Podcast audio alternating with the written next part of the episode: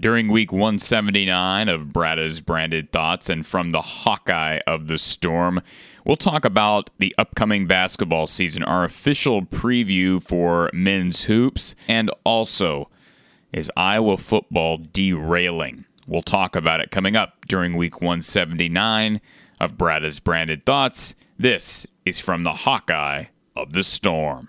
Are you a Hawkeye fan living in Story County? Well, if you are, great. If not, we've still got you covered. Introducing From the Hawkeye of the Storm, your source for original Iowa content from the Eye of the Storm, the Hawkeye of the Storm, Ames, Iowa. That's right. Our Hawkeye platform, hosted by StoryCounty.news, strives to offer a unique perspective that you won't find anywhere else. Despite living amid the sea of red that is Cyclone Country, we make it our aim to entertain and inform Hawkeye fans everywhere. From live programming following an Iowa athletic event to our on demand podcast, Brada's Branded Thoughts, which you can access through YouTube, Spotify, Apple, Anchor, Amazon, and more. Our goal is to always offer cutting edge, black and gold content. In addition, catch our weekly college football picks throughout the season as you get prepped for the weekend ahead. And the great thing about all of our content is it's all free. Join us regularly here at From the Hawkeye of the Storm.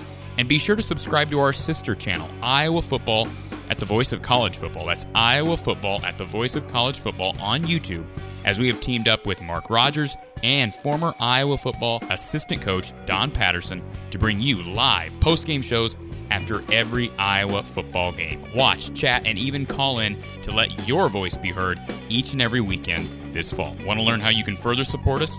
Visit our video description on each and every YouTube video we publish and then, of course, enjoy the content. It's from the Hawkeye of the Storm, hosted by StoryCounty.news for the best Hawkeye content in the area.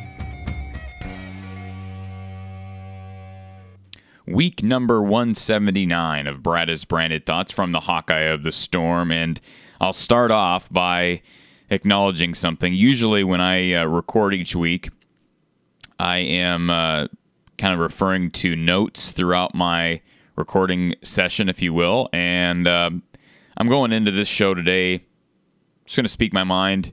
Not going to look at anything, any notes. I'm just going to speak on what's on my mind right now, and and specifically as it relates to Iowa football. And then, of course, we'll get into Iowa basketball and and kind of my thoughts on the season ahead. But there's obviously a lot of frustration right now with this football team. Six and two, uh, coming off another putrid performance offensively. Uh, the defense played fine. The defense is not the problem right now. I, I, know the defense struggled for a time against Purdue, specifically against David Bell. But for the most part, this defense has been pretty much rock solid. The difference with these last two games defensively has been Iowa's not been able to force turnovers at the rate they were able to force them earlier in the year. I mean, think about Penn State, think about Maryland. I think those two games combined, if I'm not mistaken, they forced 11 turnovers in two games. Um, I'd have to look back at the Indiana Iowa State games, but but those were close, probably to double digits when you add the two turnover numbers together. I know uh, Iowa picked off Penix several times. They picked off Purdy several times. Also recovered a fumble against Iowa State. So Iowa's finally starting to. I don't want to say hit a wall as far as forcing turnovers, and that was bound to happen. We've talked about how sustainable high volume of turnovers is. I still believe that uh, this is a team that's going to continue to force a high amount of turnovers just because they didn't against Wisconsin, against Purdue doesn't mean anything moving forward. I could see, you know, this defense forcing several on Saturday against Northwestern. Certainly that would help Iowa's cause. But what these last two weeks have done is expose an offense that has not been good for years, okay? Um, and expose the play calling, which has not been good since Brian's been here as the offensive coordinator. Um, there have been some defenders of Brian this week through social media and other outlets that have basically said, well, look, you know, this is Kirk's offense. He's still running it. You know, Brian, you can't blame Brian for for what's happening here because the numbers were bad before Brian. My my simple response to that is why is Brian the OC if he has no responsibility with, with what's happening here? I mean, he's been the coordinator here for what, 5 years? Why is he the offensive coordinator? Like, why? Besides the fact that he's Kirk's son, and I know that's the main reason why he was hired, right? I mean, the qualify as far as his um, LinkedIn resume, if you will, th- there were no qualifications to be an offensive coordinator in the Big Ten other than his last name. That's a fact. Now, anybody wants to argue that, you can argue that, but that's a fact. But what was the point of hiring Brian if it wasn't to make the defense better? And the simple question when you begin any new job or career is are you performing at the level that is required? Well, I mean, correct me if I'm wrong, but Iowa has been like dead last in, in the offensive categories throughout the entire year. And if you look back at the rest of his tenure, they've been in the lo- lower quarter of the Big Ten basically every year. He's not performing as the offensive coordinator the way he needs to perform now. If he's not giving, if Kirk is not giving Brian's the reins to the offense, which is another theory people have that, well, Brian's got to be given the reins. He wants to do more what are we basing that off of? We're basing that off of hope and speculation. He's the offensive coordinator. Right now, the offense blows. Okay. The offense is terrible. Okay. Not blaming the players. I'm blaming the coaching staff. It ultimately does fall back on Kirk Ferentz. He is the head coach, but right now, the offense is struggling, so Brian's got to be the guy that's being examined. And and he should be okay with that. Like that's what you that's the type of responsibility you take on when you accept the offensive coordinator position at a Big Ten school. Um, now, granted, I acknowledge the fact that the offenses were not typically great under Kirk, uh, under Ken O'Keefe. They were not very good under Greg Davis. The difference is, I think they're worse now.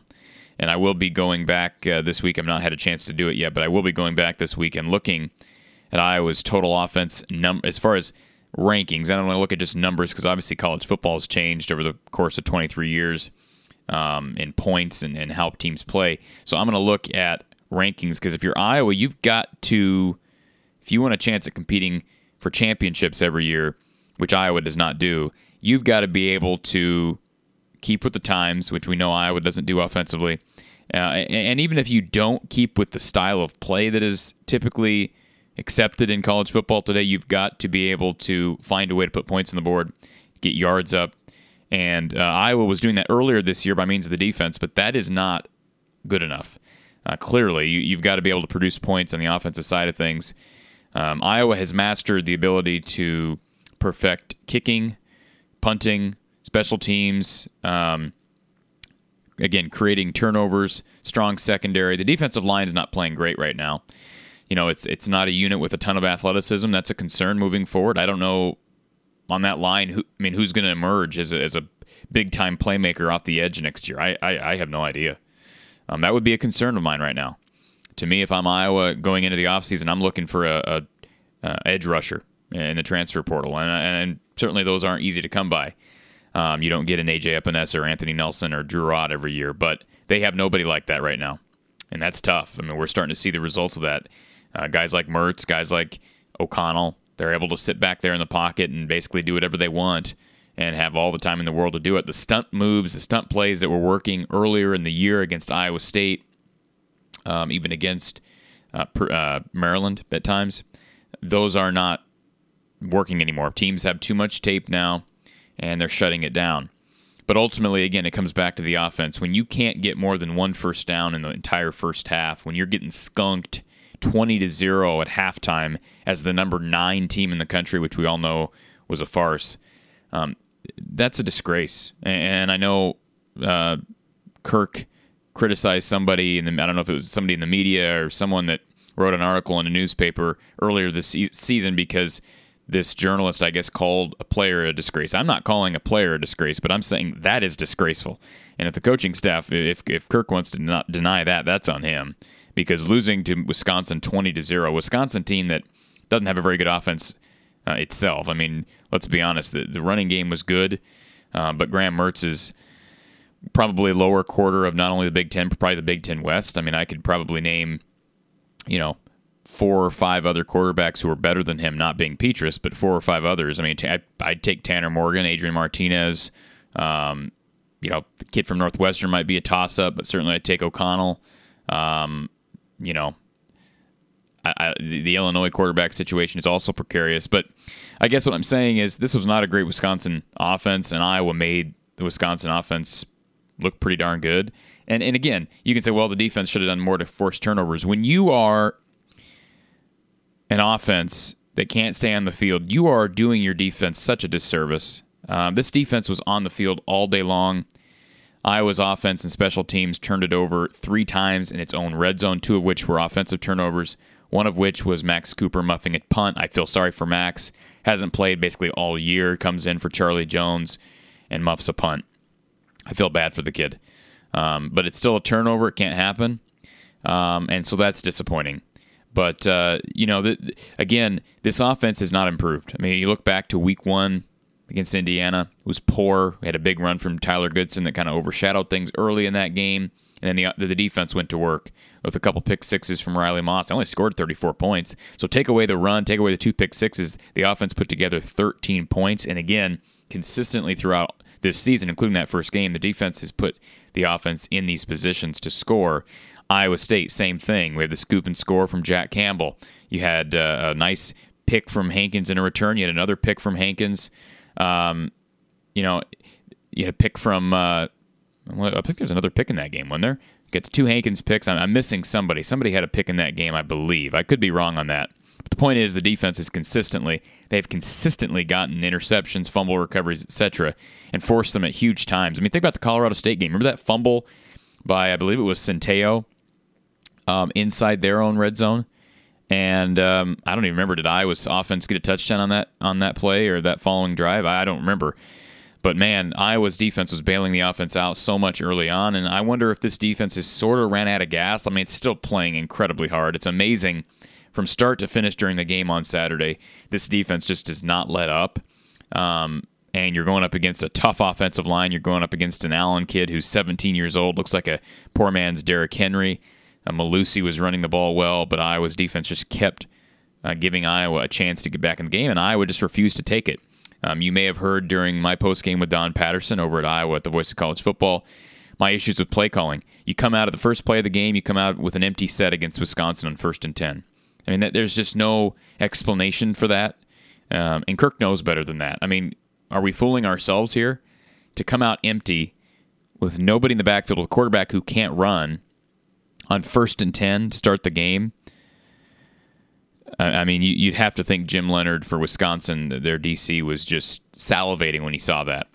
Um, you know, I, I was not as critical about the fourth and one decision to, to run the fullback because honestly, what other plays have, have worked in short yardage situations? Though, I mean, I know Iowa's failed on two quarterback sneaks against Purdue. They failed now on two fullback dives against Wisconsin back to back and I get it. They're not very unique calls. They're not uh, creative calls, but I, I am not an OC. I just don't know what other plays you have confidence in right now in any situation, let alone short yardage situation. But certainly, what uh, Don Patterson brought out is is true. You have a nine man front you're going up against there. Maybe you do a, a fake toss out to your full, your uh, fake handoff to your fullback, toss out to Tyler Goodson or Gavin Williams, and there's other things you can do. So I understand fans' frustration with that play uh, and that call.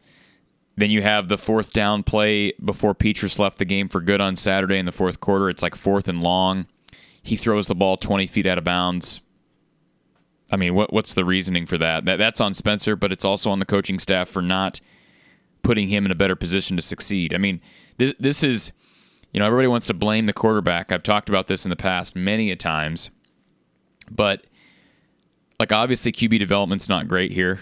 Um, I, am I'm trying to figure out the reasoning behind a quarterback ever throwing the ball out of bounds on fourth down. Like, why not just throw the ball down the field and hope you get picked and it'd be the equivalent of a punt? That didn't make any sense. But again, Spencer's under duress every play. The offensive line can't block a soul right now. They've got um, six or seven guys rotating in. You got Jack Plumb, who's an upperclassman who's struggling at right tackle. Nick DeJong, who's a third year guy struggling at right tackle. Um, you've got Kyler Schott and Cody Ince who've battled injuries, but they're both healthy now. Struggling. I mean, not playing as bad as the tackles are, but uh, those guys are struggling. I give Tyler Linderbaum a ton of credit, man. That kid just plays his tail off. He will be a first round draft pick next year. But the offense is a problem, and I think fans we, we all ignored it earlier in the year because of the record because this defense continued to put the offense in positions to succeed, and we assumed, well, at some point the offense will catch up. I don't know why we assume that. The offense hasn't caught up one time under Brian Ferentz. Uh, you have little tiny stretches like against Ohio State in 2017, like against USC in the Holiday Bowl in 2019, where the offense looks good, but it is not. It, it is never. Um, you, you, they can never sustain any level of uh, offensive aptitude. So, you know, I'm not going to talk about position changes, staff changes right now because I don't think I just don't personally believe, and I know other coaching staffs will do this. Other fan bases want it some fans here in the Iowa fan base I know want Brian Ferentz canned. First of all, that's not going to happen. That's the first thing. Second thing is, I don't think it should happen right now. I think if you're going to make decisions like that, they need to come after the, the season. And by that, I mean after bowl prep. Um, I, I just don't believe in making a change right now unless there's something egregious, which you could argue the offense is egregiously bad. But I just don't think that's the right decision. And again, Kirk's not going to do that. I don't think Kirk's not going to fire his son regardless. I will be shocked if Brian Ferentz um, is not the offensive coordinator until Kirk retires. I'll be shocked. Um, so th- there is that. Now, as far as what Iowa can do, what can Iowa do to mend its issues it's having? Again, we're talking play calling, we're talking offensive line production, we're talking quarterback play. Certainly, people have criticized Spencer. Again, I've talked about some of my flaw, some of my issues with the coaching staff over the years, not getting quarterbacks in a better position to succeed. Um, simple things like not teaching your quarterback how to slide properly, how to st- uh, step up in the pocket. Certainly, you can't always teach mobility. So there's one there's one area I would start. Um, to me, if I'm Kirk, I would seriously look at at least playing Alex Padilla for a series or two. It's got nothing to do with with benching Spencer. And Spencer, you need to have that conversation with Spencer uh, and say, look, you know, this isn't your fault. We're struggling up front right now, and that's not your fault but we believe Alex can bring something to help the situation, to remedy the situation. Maybe not even to remedy, but just to mend fences a bit. I mean, you're, you're talking about an offense is not going to be great, but can you be decent enough to where you can beat Northwestern, Illinois, Minnesota, Nebraska? Man, you should be able to figure out a way to get there. With as good as this defense is, you should be able to figure out a way to get there. And if you can get there, you've got a chance at winning the West. We've talked about that. They've still got an opportunity to win this this division and win the conference. You win out. Wisconsin loses another game. Iowa's going to be the West representative. Now I know Purdue's got the tiebreaker, but they will lose again. Purdue's going to lose again. If Wisconsin were to lose again, which I'm not sure is going to happen, but say they lose to Minnesota the last week and Iowa wins out, Iowa will be the representative. So the season's not lost yet. But if I'm Kirk Ferentz, and I know he said during his press conference Tuesday that he hasn't even really thought about inserting Alex Padilla. That's I hope that's just coach speak because you've got to at least put that on the table. Like, look, the offensive line isn't protecting Spencer. Alex, he showed. I mean, he showed during that last drive or second to last drive, whatever it was against Wisconsin, that he does have the ability to move his feet, and that might be enough to get him some time. I would consider that right now. I'm not benching Spencer. I'm not benching Spencer. Okay, I'm not. I don't. I want to make that clear. But I would consider at least getting Alex in there if he's the second string quarterback, which clearly he, he is. It's not Deuce Hogan, so we're not inserting Deuce. That that narrative can can die. Okay, Deuce is not playing. I mean, there's no reason to play Deuce right now when Alex is the second string guy and he's mobile. But that's got to be done, in my opinion. The offensive line, obviously, you can you can you know Iowa really hasn't taken advantage of tight ends as much as I'd like in, in the blocking game. I know Lachey's been banged up a bit. Um, they get Sam LaPorta involved with the, the pass game a lot but you're going to have to start chipping more. You're going to have to figure out a way to get, you know, maybe a Gavin Williams now that Ivory Kelly Martin we heard is is out for this coming game. Maybe he plays more and can develop. He's a bigger body, can be a better pass blocker and, and help out Spencer, give him some time and help out that offensive line. Maybe that's a solution. Certainly Pottebaum being in there more. Uh, like if, if you'd come out the first play of the game against Wisconsin with Pottebaum um, in, in, the shotgun, I'd have been fine with that because at least, at least Pottebaum gives you – uh, the appearance that hey maybe we will run because he's shown to be a capable runner, but he's also a good blocker, pass blocker, run blocker. So I would have been okay with that. There are things you can do. Again, I'm no coach, I'm no offensive coordinator, but to me, these are things that I would hope Kirk Ferentz is talking about this week. And and Kirk also made the comment yesterday that he's not been spending any more time with the offensive line than he normally would. I hope that's not true. Um, George Barnett's a first year guy. I don't think that means you're if if you if you're Kirk and you spend more time than normal with the offensive line unit. I don't think that means you're micromanaging George. You're simply offering Coach Barnett some help because he's he's got his hands full right now. Um, you know, he's working with these guys every day, and, and we're not seeing a ton of improvement. That's just a fact. So I'd hope that Kirk is working with those guys more than normal. I will assume I'll give him the benefit of the doubt that, was just coach speak that he is working with that offensive line. But uh, again, these are games coming up that Iowa can win without a great offense, but they've got to be able to protect Spencer to some degree. You know, we haven't talked about Tyrone Tracy's brother going on social media and attacking the coaches. That's another distraction. You know, that doesn't help the situation. Um, Tyrone Tracy has dropped a lot of balls this year, so his, his his struggles are on him. Okay, and Keagan Johnson, Arland Bruce, those guys have earned those reps. Clearly, they've made more out of their targets than Tyrone has, as has Sam LaPorta. So that is a factor as well. So Iowa Northwestern this coming Saturday. If you want to hear my picks for the game, certainly tune in to From the Hawkeye of the Storm on YouTube, Spotify, Anchor, um, wherever you listen to your podcasts. Tune in on Friday night where I make my weekly picks. It'll be my week uh, week ten. We're already week ten. Week ten picks for college football. Not only Iowa, Northwestern, but of course games across the college football landscape. Not going to preview it any more than that because look, this is not a good Northwestern team. I know it's Patty Fitz. I know he, the guy knows how to to beat Iowa, but uh, this is a game Iowa should win by 30. They should, and I'm not going to be happy unless they win by 30. If they win by five or win by 10 or 15, they got to win by 30. This is not a good Northwestern team. This is a team that's getting blown out consistently by good to upper echelon teams. Iowa's got to take care of business on the road and get back on track uh, with a win. Moving ahead to college basketball, can you believe we're here in November now? Iowa basketball is back. I know um, Iowa's got an exhibition this coming Friday against Slippery Rock, which will be on BTN Plus. Um, a lot to unravel, a lot to unpack, and certainly we'll do that as we go through the early goings of the season. But I kind of wanted to take this opportunity to preview what we should expect from this team. Certainly, you know, there have been speculations that Iowa may be an NIT team or worse. I still think this is a team that can make the tournament, um, and I'll tell you why.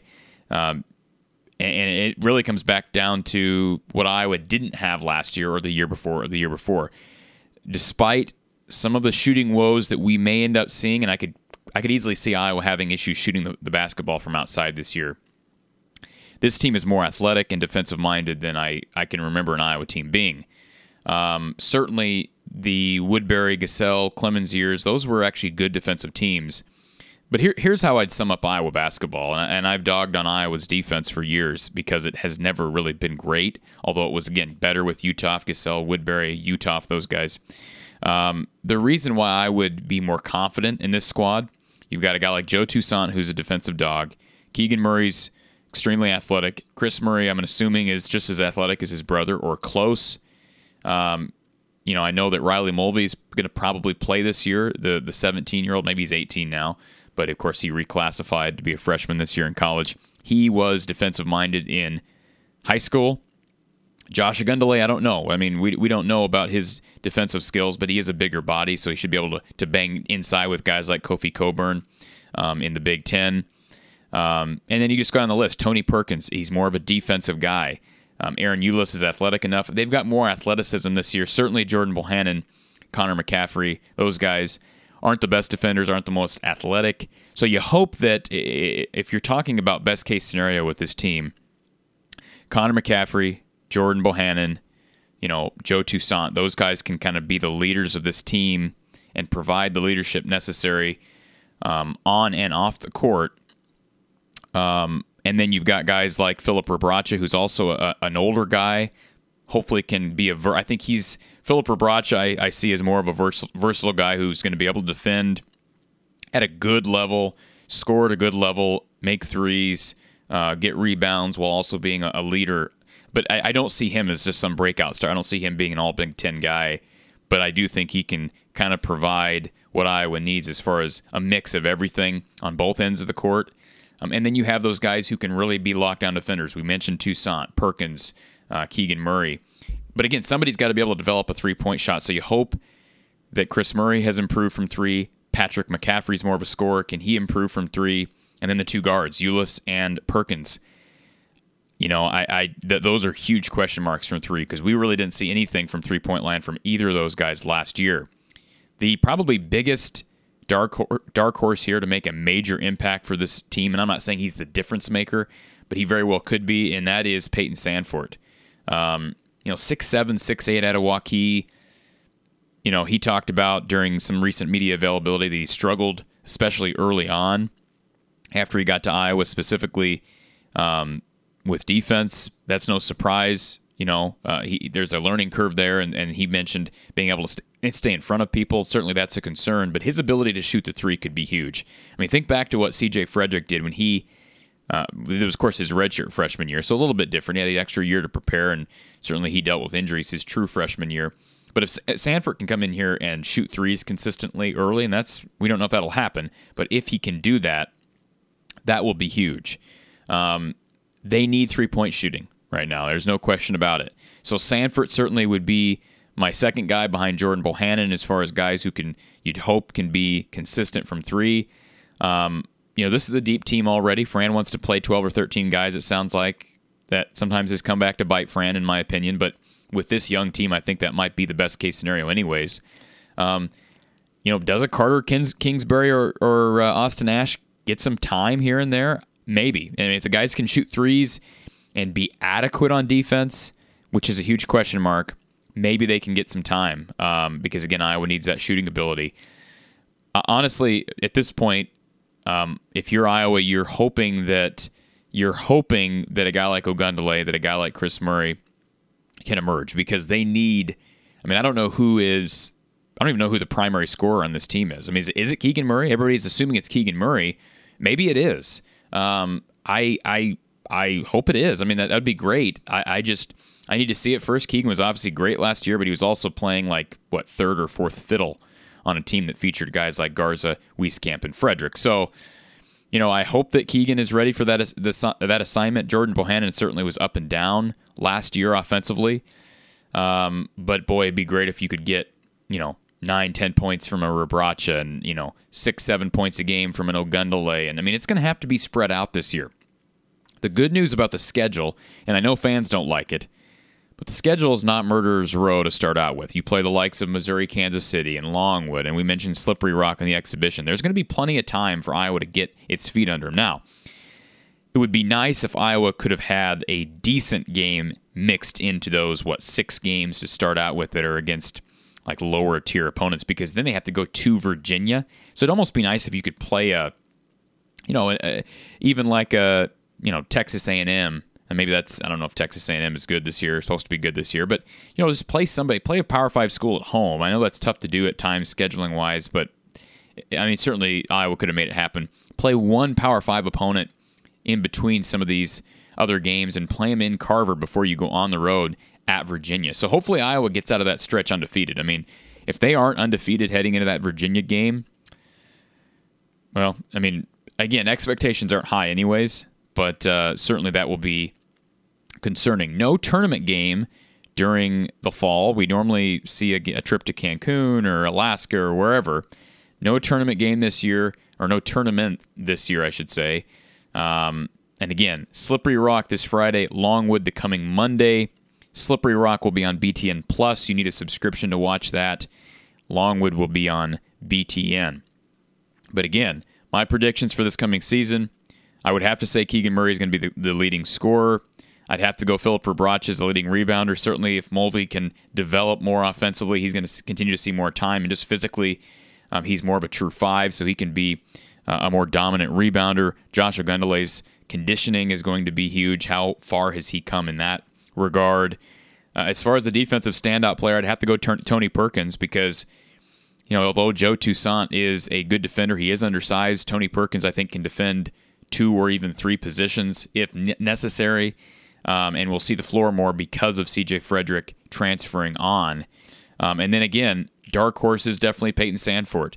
If he can be okay on defense, sounds like the kid's a hard worker. If he can be decent on defense, and I know I've said this before about other Iowa players, that he can have a huge role in Iowa's success this season. As far as my predictions, for I'm not going to make a record prediction. I do think Iowa's a tournament team. I could see them being getting in as a like a 10 or 11 seed. Um, you know, could see them missing out on on the tournament going to the NIT. I, you know, I, maybe that ends up happening. I sure hope not, because I think there's a lot of, uh, of experience. Certainly, Jordan Bohannon. You know, I've never been the hu- the biggest Jordan Bohannon fan in the world. Um, appreciate what he's given to Iowa, but certainly don't want to see him end his career not making the tournament.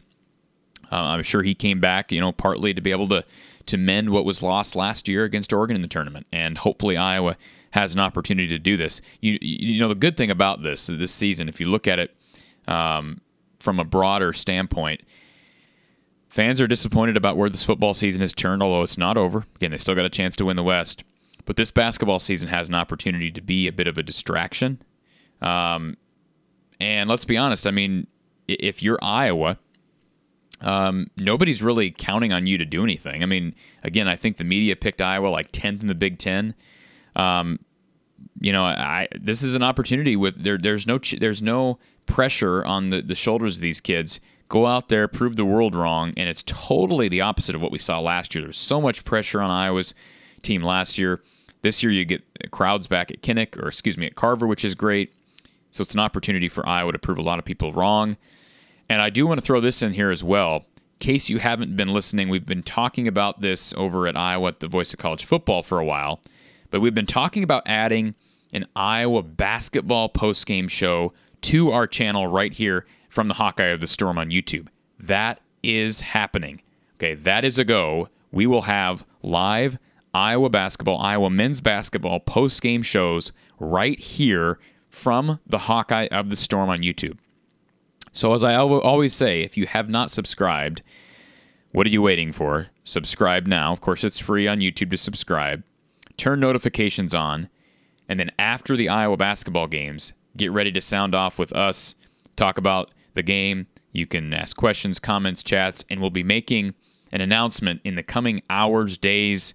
Um, waiting on the green light to make this announcement, but we'll be making an announcement about a special analyst that we'll have throughout the season. Of course, throughout the football season, we've had Coach Don Patterson over at the other channel over at Iowa at the Voice of College Football.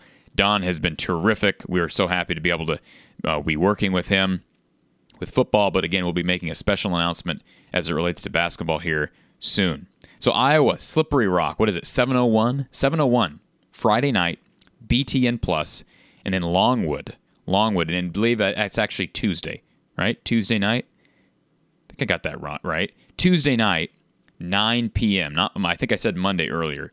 Coming Tuesday night, 9 p.m. Longwood. That one will be on BTN. Thank you for listening to week 179 of Bratta's Branded Thoughts and from the Hawkeye of the Storm. Again, if you haven't already subscribed to our channel here, please do so. Subscribe over to Iowa Football at the Voice of College Football for our continued breakdown of Iowa football. And again, stay tuned for a special announcement about our analysts coming for all Iowa basketball postgame shows this coming winter. Thank you for joining us, and we'll talk to you soon. Go Hawks.